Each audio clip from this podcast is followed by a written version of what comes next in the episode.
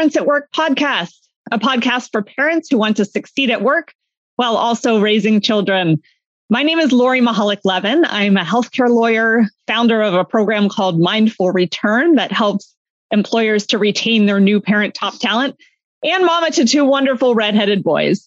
I am joined today by my co-host and amazing husband, Jason Levin. Hey, Jason. Hi, Lori. It's such a pleasure to be Lori Mihalich Levin's husband.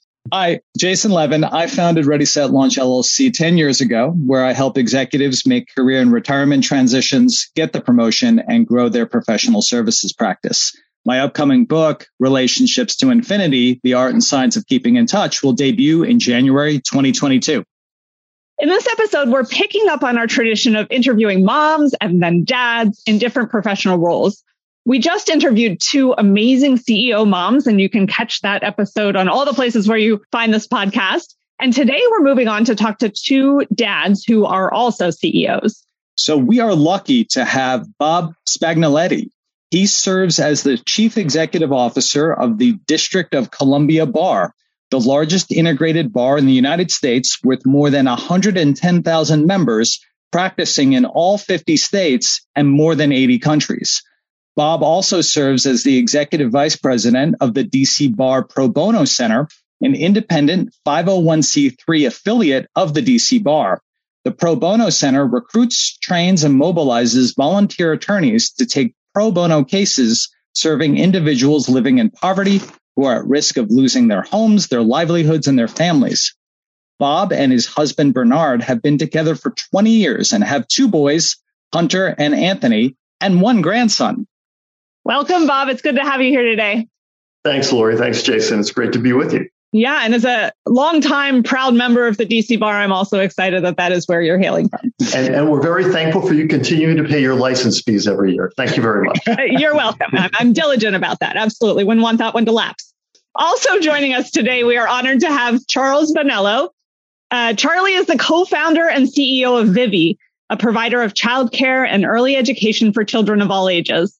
With programs across the country, including on campus, in home, in office, and virtual tutoring, Vivvi partners with employers of all different sizes to make childcare more accessible and affordable, providing parents with peace of mind while allowing employers the most powerful tool for recruiting, retention, and productivity. Prior to this, Charlie co-founded Grand Central Tech and was a venture partner at RTP Ventures. He's a graduate of Tufts University and currently resides in New York with his wife and their three children. Charlie, welcome and really good to have you here today. Thank you so much for having me. I'm so excited for this conversation to spend some time together. Great. And, you know, just reading your bio, I wish that I had had accessible, affordable childcare. We live in DC where that's not really a reality. So, really excited about your mission. Okay. So, the first thing that we always do on the Parents at Work podcast is ask our guests to tell us about your respective working parent stories. So, Bob, I'd love to turn to you first just ask you to tell us the story of your working parent life. That's an interesting question. So Bernard and I were a same-sex relationship, and we have two kids at the moment. And I say at the moment is because we've had other kids as well. My older son, Hunter, who's now 27, came to us as a foster child through the DC abuse and neglect system. And we got him when he was three months old. And I was working full time at, the, at the, that point as an assistant United States attorney here in DC. And we had committed to becoming foster parents to kids with the idea that maybe one of those kids would be eligible for adoption. So this is back in the mid 90s when it was very unusual for same sex couples to do flat out adoptions. But this was one way to kind of get around that was to become a foster parent. And then hopefully it became an adoption, which is exactly what happened with Hunter. So we got Hunter at three months old. We relied on other childcare so I could go to trial every day in the courthouses downtown. But then after Hunter, we had other foster kids as well for the next five or six years. All of those kids wound up being reunified with their families. Then, several years later, we did a straight adoption for Anthony, who is now 13 years old. So there are 14 years difference between our older son and our younger son. And during that time period, I am an average age dad for Hunter. I'm kind of an old dad for Anthony. so much so that occasionally one of his friends will say, Is that your grandfather here to pick you up? But uh, the entire time, of course, I, have been working throughout. And Bernard is a, a teacher. He's a, a, preschool special ed teacher. So he worked in DC public schools for a long period of time, and now he's in a small private school. And he took off time when we had Anthony, but did not take off time otherwise. So we relied on you know various and sundry childcare for for Hunter when he was little, and then also for the um, foster kids who wound up getting reunified. When we adopt, when we got Hunter as a foster child, I was an assistant U.S. attorney, which was sort of a very heavy trial schedule, and so that was crazy, but we made it work. And then I wound up becoming the attorney general for the District of Columbia in 2003, and I was that uh, held that position for four years. Then a in a private practice at a small firm from 2007 until 2017 when I became the CEO of the DC Bar. So I've had a pretty uh, kind of a wide ranging career while also being obviously full time dads for both of my sons. I've been, uh, interestingly enough, I when I was interviewed for the CEO of the DC Bar, they they had a recruiter at the time who was doing all kinds of basic interviewing and testing and everything else, and they said, "Describe yourself in three words." And I picked, well, dad, and then I couldn't find the other two. Literally, I could not think of two other words to describe myself. Um, but that I think is the the sum and substance of of my how of you know sort of how we wound up with our kids and and also um, the fact that we I worked the entire time. Yeah, we were fortunate because Bernard was was able to be home, particularly with Anthony during the first two and a half years. And then also, you know, because he's on a school schedule, that gave us a little bit more flexibility when it came to things like breaks and summers and the rest. Whereas I, you know, I, I kind of worked throughout. I'll leave it at there. Thank you, Bob. That's such an inspiring story. And we've had, you know, so many people on this podcast who have come to parenthood in many different ways, but we've never had anyone here who has um, adopted a foster child. So I appreciate that you're bringing that perspective to the conversation as well. Charlie, over to you. Let's hear your working parent story. Oh man, you know, I'm in the unique, unique and very fortunate position to have started a childcare company before I had children. um, so some might call it good planning. I, I call it a, a, a, stroke of good fortune uh, on my side. And, and so the, the, thread that you're going to hear from me uh, across the board is, is really gratitude for for having the opportunities that we've had. Right. For me, and I think my story is intertwined with Vivvi's just inextricably at this point, given how salient the topic is to our discussion, right? Uh, for me, the story of Vivvi really started about eight years ago when I co-founded my last company and I saw firsthand the impact that childcare had on working families and on their employers, uh, particularly working moms. And it was like, you know, we grew to a thousand people and it was like once a week, somebody would come into my office and say, I'm pregnant or my wife's pregnant or my partner's pregnant, or we just hired somebody with a child we just adopted a child. Is, the, is there any child care around here? And you just saw the downward spiral that happened. People couldn't couldn't find child care that was accessible, affordable, and something that they felt comfortable using. And, and that's really a nationwide nationwide issue.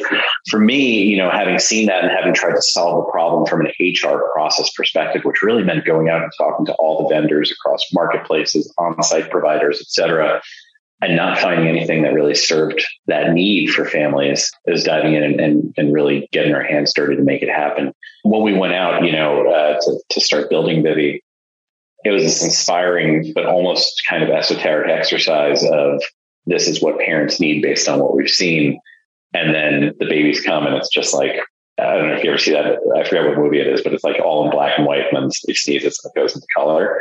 That's what I would like in being like a prospective parent to an actual parent too. And so, look, we were very fortunate to have access to exceptional childcare, but it's still tough, right? And uh, my wife is a nurse, so this all happened at the same time as COVID. You know, she's working 7 a.m. to 7 p.m., which is really like 6 a.m. to 9 p.m. on these shifts when everything's uncertain and crazy. And we're starting a company and we have school or childcare a portion through it. And, you know, it's just, it's a lot of juggling through it. And what was particularly inspiring throughout it was that kind of mission driven focus on, I'm one of the lucky ones, right? And to be able to serve families in need of childcare at such a desperate time is what set us all on fire and allowed us to go out there and continue driving our programs, not just in our schools, but also now an omni-channel approach where we're serving families in their homes. So the DMV area is a big area of focus for us for all the reasons that, that you all mentioned, right? Boston's a big area for all the reasons that you mentioned. Through our virtual tutoring platform to be able to serve families through that. And so that's a, a, a wide meandering way of saying that like my, my working parent story is the story of our company, is the story of my life. It's it just, it ties all together. It's, it's a very tight braid. Yeah. And remind us, Charlie, how old your children are at this point? So I have, I'm not just the, the co-founder and the CEO. I'm also the first dad. My two-year-old Grace has been attending Vivvi since she was three months old. Uh-huh. And that wasn't, a, that wasn't enough. So we went and had twins about two months ago. And so they are now actually three months. They're three months old now. Time flies, guys. I was saying that they were born two weeks ago up until last week. And I was like, oh no, they've been around for a little bit longer. I feel like that's what, that's what everybody ends up doing. But yeah, so, so I'm not just the first dad. I'm also the biggest by, by count, so to speak, uh, across our entire, our entire company. Yeah. So you had both a toddler and now twins through the pandemic. So yeah, that that's already a lot, Charlie. And I love your how you described basically going from an academic type exercise around childcare to actually having it become real life. I would love to stick with you, Charlie, for a minute and then go to you, Bob. What is it like to be a parent CEO these days? I mean, we, we hear from people about what it's like to be CEO. We hear what it's like to be a parent, but what is it like day to day to combine those two roles? Um, it's it's really all consuming, and it and it feels sometimes like science fiction because it doesn't stop. It's one of these things, and you're, I'm going to continue hitting on this throughout our conversation. There's a temptation to to kind of push everything together. For me, what I found has been particularly useful has been compartmentalizing, so that when I'm CEO, I'm CEO, and and I'm drawing in these these resources and and experiences. But when I'm with the babies, I'm dad uh, and I'm able to support them and work with them. I think here's the thing. It's really hard, but it's a privilege. Being a dad has made me a better CEO and being a CEO, I think has made me a better dad. It's just trying to split the two apart feels almost uh, like a Sisyphean task to some extent, right? And so that's that's one way of putting it out there in terms of how it's affected me. I like to think about how it also affects my colleagues. As CEO, if I'm doing everything and I'm lifting everything, I'm doing something wrong right? I'm, I'm only going to be as effective as I can inspire my team to be and my colleagues to be and how I support them as well. And so the funny, cute little practical things that we can talk about later, but it's also the, the acknowledgement that of our team, more than half are working parents. Mm-hmm. And everybody who's a parent here uses Vivvi for their children, right? So it's, it's one of these things where like, we're all kind of in it together and it ends up becoming really, um, really a supportive community, I think, where, where we're able to push each other but also support each other in the best way possible. Yeah. That, that theme of being the CEO makes me a better parent and being a parent makes me a better CEO definitely came up on the mom episode too. And I was uh, quoting some research from Yael Schonbrun about a term called work life enrichment, which I really love because it takes the emphasis off of that scarcity mindset of either and says that they actually do inform and bolster one another. Love that idea, Charlie. Over to you, Bob. What would you say it's like to be a parent CEO? I'll certainly agree with Charlie that it's all consuming because I really think that between those two aspects, it really does, other, other than maybe exercising a little, which I'm still making time to do in the morning, sort of eat up everything. And, and like my, my son is also a, um, he's an ice hockey player. And so we're travel hockey all the time. And so it, it really does consume everything. But what I think, I think the thing that I would say is that because I am a parent of now just a new teenager as well as a CEO, the issues that my employees, right, the staff of the bar and the pro bono center, and there are like 200 of them all together, their issues are my issues, right? Their problems are my problems. They're trying to figure out what to do with the fact that their kids are out of school and how to work while they're out of school. They're trying to figure out how to hold meetings virtually or some combination of virtually in person their concerns about is it safe to go back into the building or use public transportation. These are all my concerns as a working parent. I'm thinking about the same things, which allows me to then, as I'm thinking about my responsibilities of do we open the building? Do we require people to come in? Do we require vaccinations? Do we do all of this? How much time do we give people off? What do we do about making decisions in the absence of school systems deciding what's going to happen with our classes? They are my problems as well.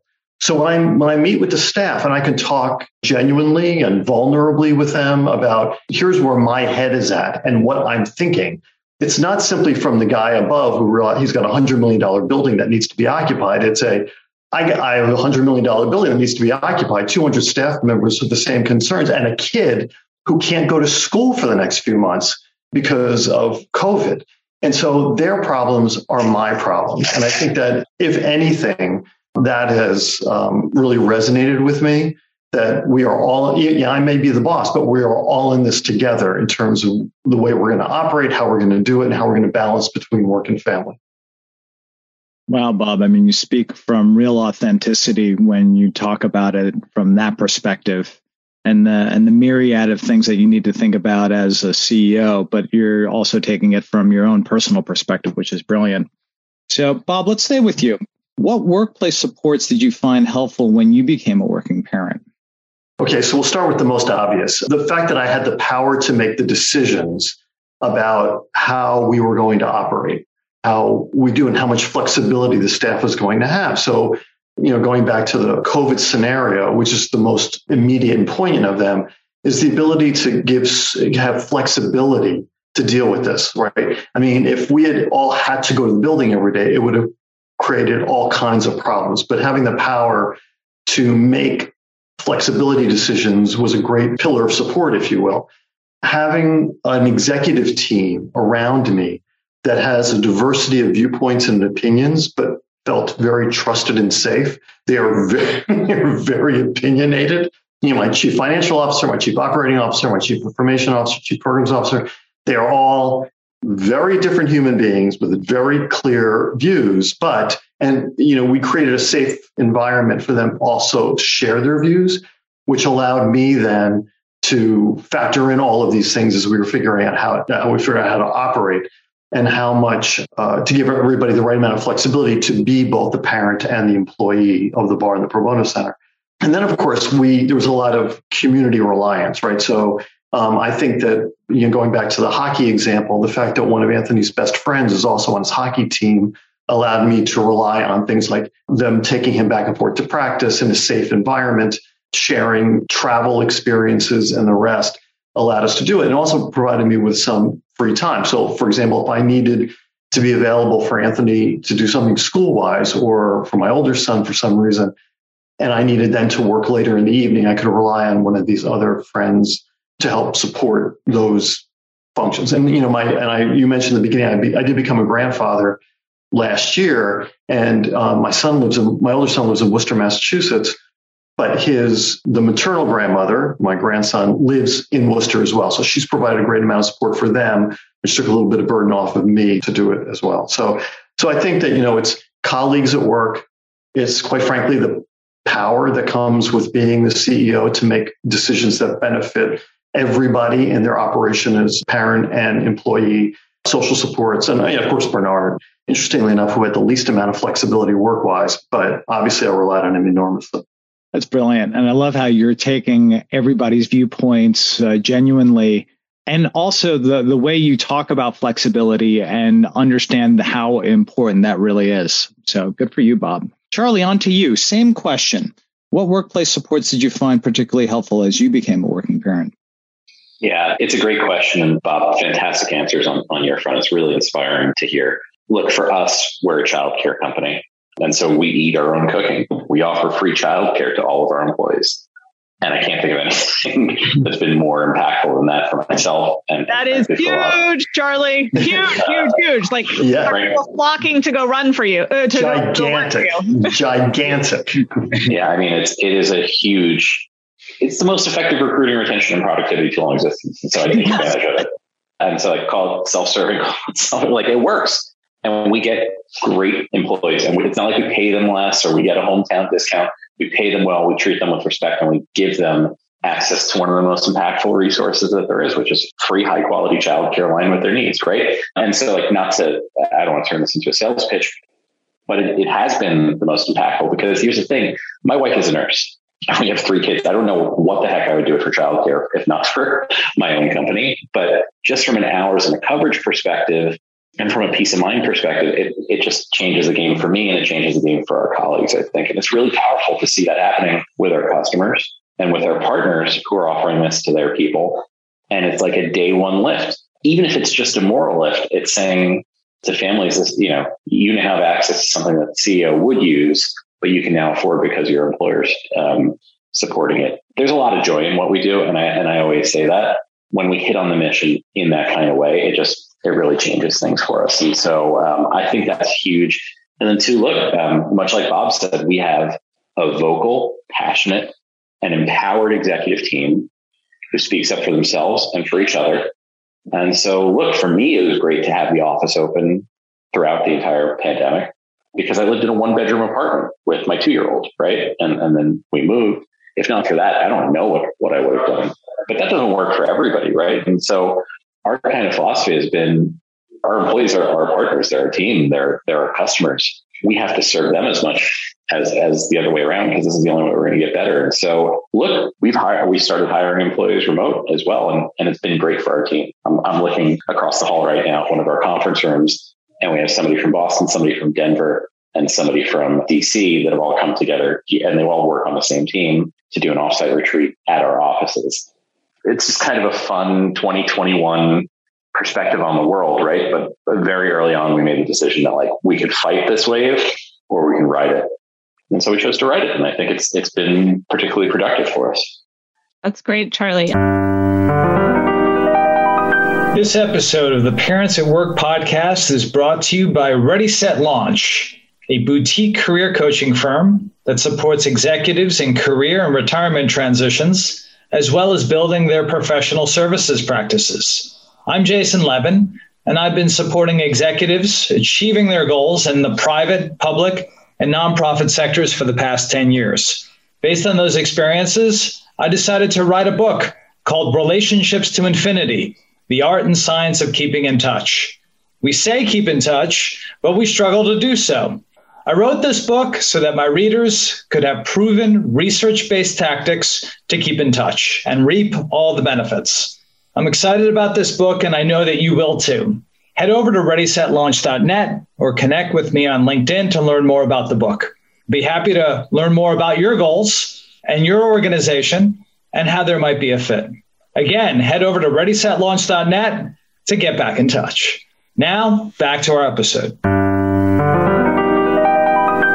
in the spirit of we can probably always learn and grow and evolve more as companies and as society and taking into account the fact that you're so focused on the childcare piece what support didn't you have whenever you became a working parent but you think parents might benefit from?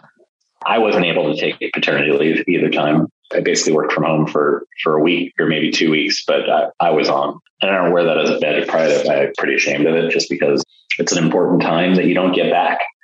That said, it's something that is just a reality of the world of, of running a, a small but rapidly growing company in the midst of a global pandemic that you got to show up. That's me and that's my privilege. And we've been pretty vocal internally that there's only one person who's allowed to, there are two people who are allowed to do that, myself and my co-founder. Everybody else is expected to take leave, take the full amount and to do it in a way that, that works for them. I'm happy to say that I've scheduled my leave um, in a way that is asynchronous to my wife's, just so that I can support her. And I think that's totally fine in the end.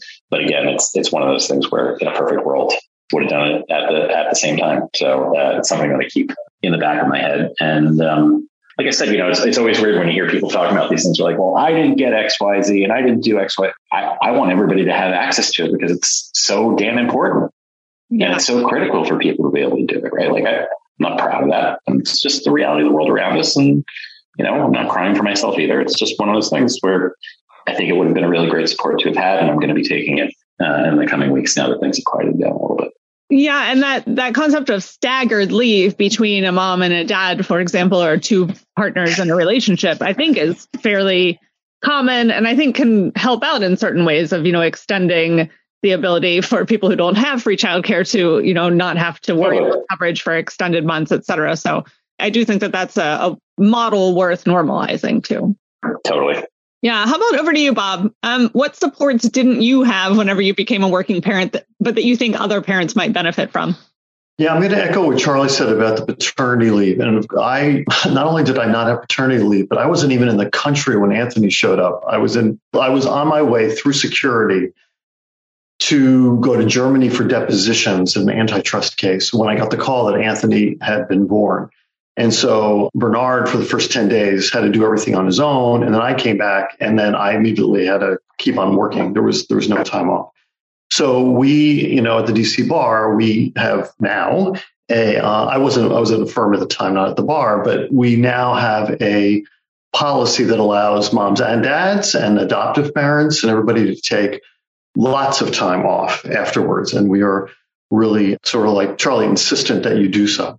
Well, I'm proud to see our folks do do in fact take advantage of that that opportunity because I think it really is critically important, especially in the beginning when you're bonding with with your kids. I want to say that at least in my own case, the other thing, other support that we we didn't have, neither Bernard nor I had, that I'm mindful of for the for the employees themselves is that so many people rely on their parents or the grandparents of the kids to help, particularly in those in the beginning time period. Quite frankly, even all the way through elementary school, you know, whether it's babysitting or grandparents' day or helping out in school and the rest. And my folks are in New Jersey and they're older. Bernard's fam mother lives in central Pennsylvania and she's also older. And so they were not available to do those kinds of things which put it all on us then. Like if, if Hunter was sick or Anthony was sick and had to miss school, there's a big negotiation that takes place. Like, what's on your calendar today? What are you doing today? What are you doing today? And which one of us can afford to not do it today or do it in a different way in order to have sort of emergency childcare for him? We were very jealous, candidly, about those whose families were nearby and they could rely on them because we just never could throughout our, you know, our child raising period. So I, I remind myself when it comes to the employees that they, you know, a number of them are in the same position and stuff is going to happen. And they're, where they're going to need to have as much flexibility as they possibly can to address those issues. And as I, you know, I tell everybody, look, we're, we're not doing brain surgery or heart surgery. We're not saving lives. Right? If someone doesn't come to work, nobody is going to, you know, evaporate. So if we, if we need to adjust, we adjust and that they're, they need, to make sure that they're you know they're prioritizing their family responsibilities in the right way. And that way, when they are doing their work, I think they feel more invested because they know that we've got their backs. You know, yeah. Bob, it's like we're living in parallel worlds because my parents are in New Jersey and Lori's family's in central Pennsylvania. yeah, there you go. yeah. But we know so many people, and it's probably the case in many cities, who just don't have family around. And yeah. we're relying on our own villages. And that was even harder during COVID because then there just weren't even people who you could rely on. But um, I was having flashback to the fact that Jason and I we have a weekly meeting, you know, hot date on the couch every Saturday night where we sort of map out for the week whose obligation each day is ultimately more important than the other person's obligation yeah. each day. Just in case something falls apart, you know, and in fact, things when the kids were really little did often fall apart with daycare germs and yeah. folks who got sick and whatever. I'm also reflecting on the fact that there are more and more companies who are able to provide backup care benefits now. And I definitely, um, when I was a partner at a law firm, took advantage of the fact that they had backup care that you know could send somebody to your house on a couple hours notice and and help you continue to work. So it's another another resource out there in the world these days. Yeah lori lori to hop in really quickly over here if that's okay. Um, you know backup care is, is one of the things that i was going to suggest has been so impactful that our clients have been offering both through us and, and through others right? It's not um, unique to Vivvi but Bob said something, you, you all said something really interesting before about the importance and the urgency of people actually getting to work and showing up and doing it on versus doing it uh, on their own time. I'm just having flashbacks right now to the height of COVID. We were one of the few programs that was allowed to stay open because of, yeah, and we received a special exception from the government. And it's because of our partnership with New York Presbyterian, who's one of our largest clients. And um, our people have, it's funny, you know, we have 200 employees, of which 15 are on the corporate team and 185 are teachers teachers don't have remote work. They have to show up and, and Bob, I'm sure, I'm sure you get this too. And so, so much of what we were struggling with is how do we match the two up from a cultural perspective and make sure that we don't become two different organizations? And it ended up working out really well in the end because everybody showed up and everybody showed up in a big way for each other. I, I think it was one of the most impactful times for our culture as a company where we had a choice of shutting down and trying to wait this out or showing up and serving. And I'm just so proud of all of our teachers who answered the call and literally came into school, came into New York Presbyterian, came into people's homes because that's the mission that they felt set on fire for. And so this tension will always exist where you have physical programs versus just um, a headquarters team. But we navigated in a way that I'm really proud of, I think. That's great. That's really great. Bob, you had said something earlier around when you were being recruited for CEO of the DC Bar, where they had asked you to uh, describe yourself in three words, and you said dad. And I, I think that dovetails nicely into this question. So, you know, at the intersection of parenthood and career, what career related skills do you think parenthood ha- has helped you grow? Particularly over these past few years, I've really started to focus on. Well, let me back up. So, you know, when I when I was hired, they had me do a zillion tests, right, including the Hogan assessment and a bunch of other things. And it told me what I already knew about myself, which is one of my um, traits slash habits is I feel the need to jump in and fix the things that are broken. When I see something that needs to be addressed, my natural instinct is just to go ahead and get in there and do it. Sometimes it's required, but more often than not, it's I can be stepping on other toes or not allowing people to use their own skills and judgment to grow, to develop the necessary um, independence to figure things out for themselves.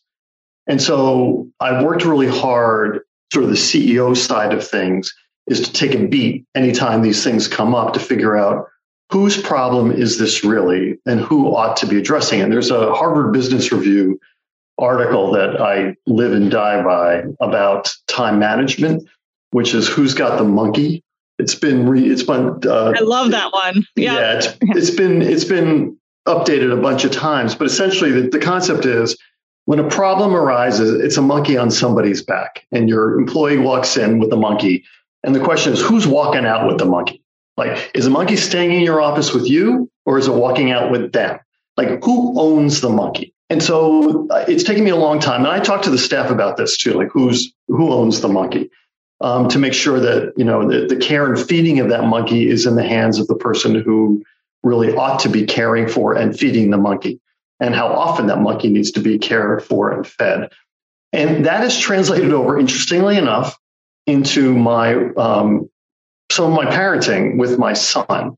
And I'll just like he he's not a virtual learner. And so last year, which was seventh grade for him, was miserable, like beyond miserable, because he He's a social person. He needs to he needs to be with other people. But and I realized quickly in the beginning of his school year that like there was no learning that was actually taking place. So I moved him out from his room into the living room where I was working virtually. And I literally listened into all of seventh grade, like all of his classes, sort of trying to do my work and his listen in so that then I it could. sounds like a fascinating experience. In oh my God. I was, I've never been so miserable in my entire life. I mean, every day was like, I'm, I'm, we're doing mitosis and meiosis and Punnett squares and area of, of various polyhedrons. I mean, it was just unbelievable. So, but it was the way to get him through this. And so little by little, as the year went on, it was like, no, this is like, you know, it is your work to be done. And I realized this is really hard for you and I'm here to help you. But little by little, it needs, you know, you got to own paying attention to when your homework is due and what's going on. This is, it's your monkey that needs to be done. I'm here to help catch the monkey if it falls off your back, but it's, it is your monkey. And now that he started eighth grade in person, a lot of that stuff, a lot of the, you know, you are responsible. You need to take care of it all yourself has played out. And so he just finished the first quarter at parent teacher conferences and, and they're talking about, oh, he never misses a homework assignment and he always participates in class. Like the difference between being virtual and being in person was enormous. But I also think it had a lot to do with the fact that, you know, as miserable as it was, and I've used that word now nine times, but it was miserable of just go, doing what, you know, what I do essentially with the staff, which is who owns this issue? Like who's the best place to actually address it? And do you really need the CEO to weigh in here um, on what's going on? Not, you know, not to say that I, I don't have a role in all this. I may very well, but so I think that that, that like I literally have this vision, vision each time when these things come up. Okay, there's this monkey now right here. Who's going to walk out with it? I don't think it belongs to me. It belongs to someone else. Anthony, this is your monkey. You take care of it. Love that. And we can pile on with the word miserable. I mean, that was, it was. Oh my gosh, it was so awful. It was. I love him. I, I thought for sure my relationship him with him was going to be destroyed because when you're 13 years old, your sole mission in life is to spend as little time with your parents as humanly possible, right? I mean, your goal is to get away from them at all costs. And yet he was literally crazy glued to me for 18 months. Now, miraculously, I think actually we now have a way closer relationship than we did before. And I think largely because I didn't kill him along the way, but I could not be any happier with how he has transitioned back to in person life. I, I, count my blessings because it could have not been as great, but it, it turned out to be just, just wonderful. Bob, that's incredible imagery, and I love the monkey on the back uh, analogy. That's and, and, congratulations that you and your son are still talking to each other and love each other. Yeah, yeah there's, there's, a little teenage snark in there, of course, but he is still talking to me. That's good, and we'll link in show notes to the HBR article that you're mentioning. Char- uh, Charlie, same question. What what uh, career related skills do you think parenthood has helped you grow? Uh, it's such a great question. And it's also interesting because Bob and I are, are, different ends of the spectrum in terms of where our kids are in their life. For me, I think um, it all comes down to communication. You ever try to get a two year old to do anything that they don't want to do, like wear a red shirt if they want to wear a yellow shirt? It's almost like this nirvana type thing. You've got to kill your ego and focus on the other person and the outcomes that you want to have happen from it. And for me, I always found that so powerful. We've got to get her in the car seat because we've got to drive and miss traffic or it's going to, I'm not going to get into work by 11 o'clock in the morning. I can give her uh, a Kit Kat bar and be dad of the year. I'm saying that sarcastically too. I could, you know, force her in there and listen to her cry for three hours, or I could talk to her about it and figure out, you know, where, where do we meet in the middle on this and, and how do we achieve that? And inevitably that sometimes I slip and give her a Kit Kat bar. But for the most part, it's, it's just kind of one of the discussions of, oh, why don't you want to go? It's because you're going to miss mommy let's make mommy a project at school when we get there. And just kind of buying into that. I mean, uh, how many of our clients that I talk to that are CEOs that we, when we talk about our, our curriculum, they say, Oh, I should just bring this into our boardroom and, and apply the same kind of logic to our, you know, senior VPs and CFO, because ultimately it's, it's the outcomes that matter. And I think for me, it's really all about that communication. It's about communication, empathy, and really remembering that you're there to support them rather than the other way around. That's great that you're focusing on communication and empathy, especially when you've got little beings that really can't fully communicate their needs to you and you're needing to guess all the time. So I think our vice presidents and C level employees are really, really capable. So I, I would disagree with that characterization of them. Oh no, he, no. he meant your, your child. your children. I know. I know. I'm totally, I'm totally joking. That was the joke. See if we had, if we had the video, we would be a little to see the joke on that front. So let's stay with you, Charlie. So as a dad CEO, what do you see your role in shaping the conversation around working parenthood?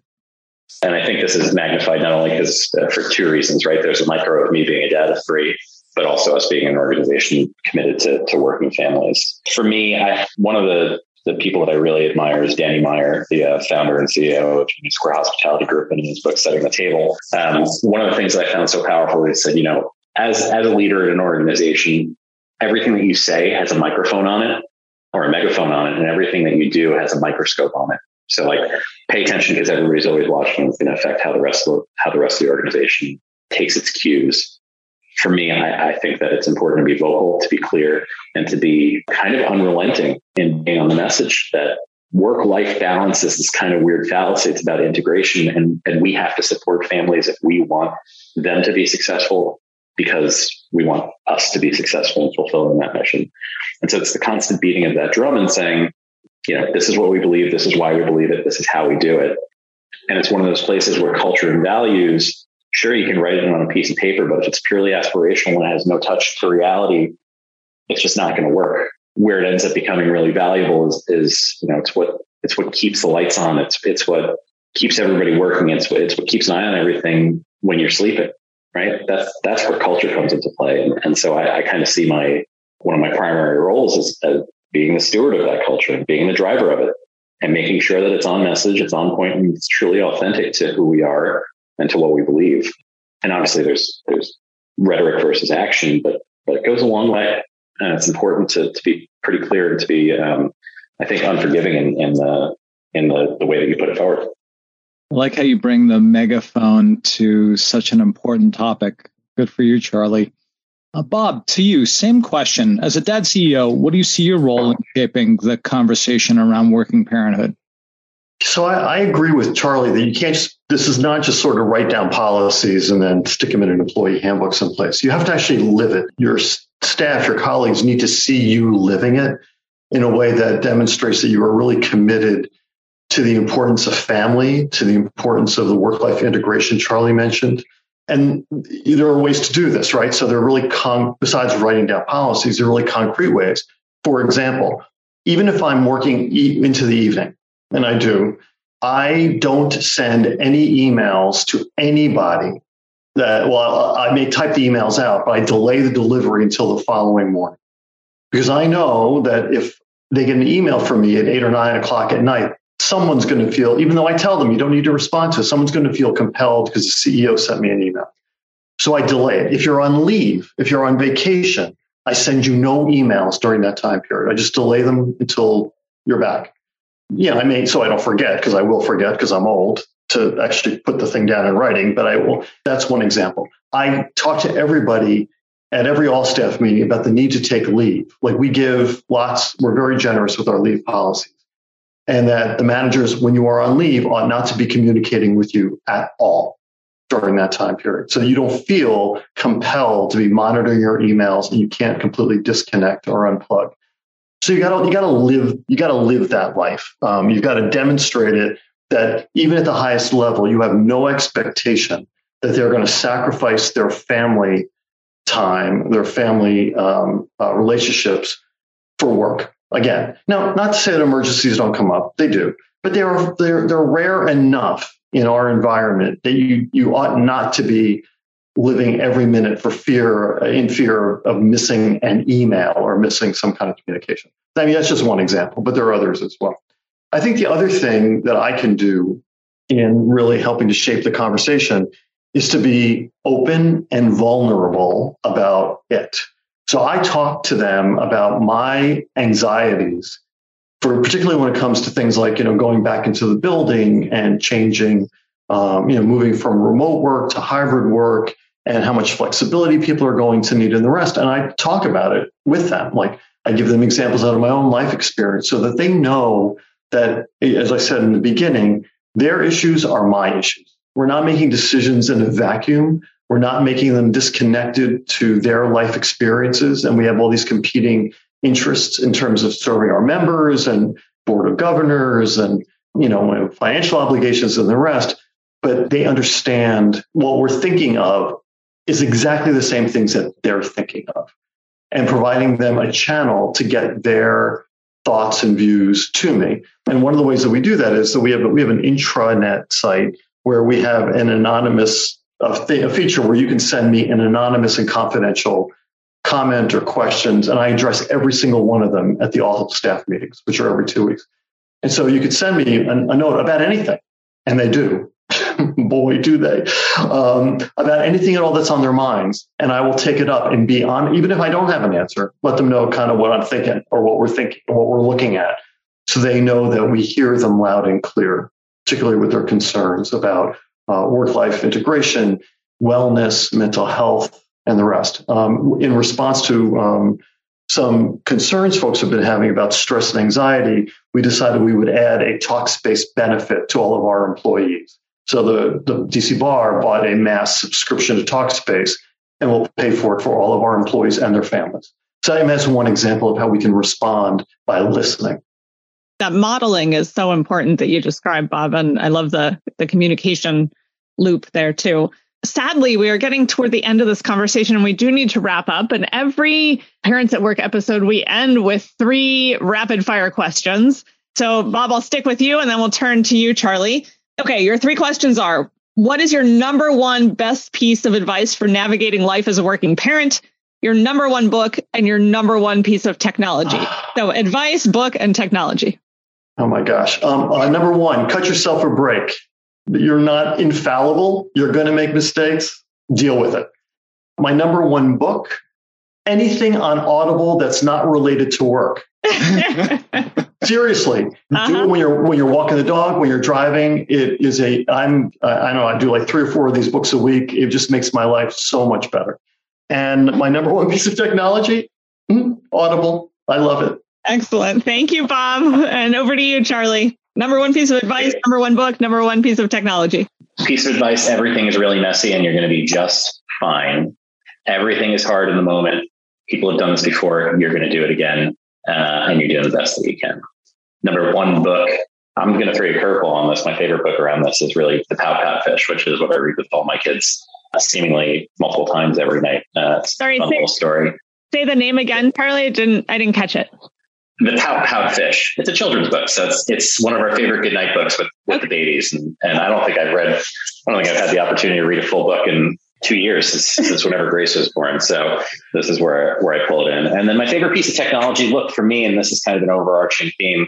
Uh, knowing yourself and what's important is is great for me. The way that I'm able to compartmentalize is by naming my anxieties and nailing them. And so for me, the two most important things that I've been able to use so far um, have been uh, Nanit, and, which is a, a, camera over your crib or over the um, over the bassinets that let you really just monitor the child, whether you're it's Wi-Fi enabled. So if you're at home, if I'm at the office or whatever, I can always check it. And then two, the snoo, which has been a life lifesaver for us um, to get these babies to sleep.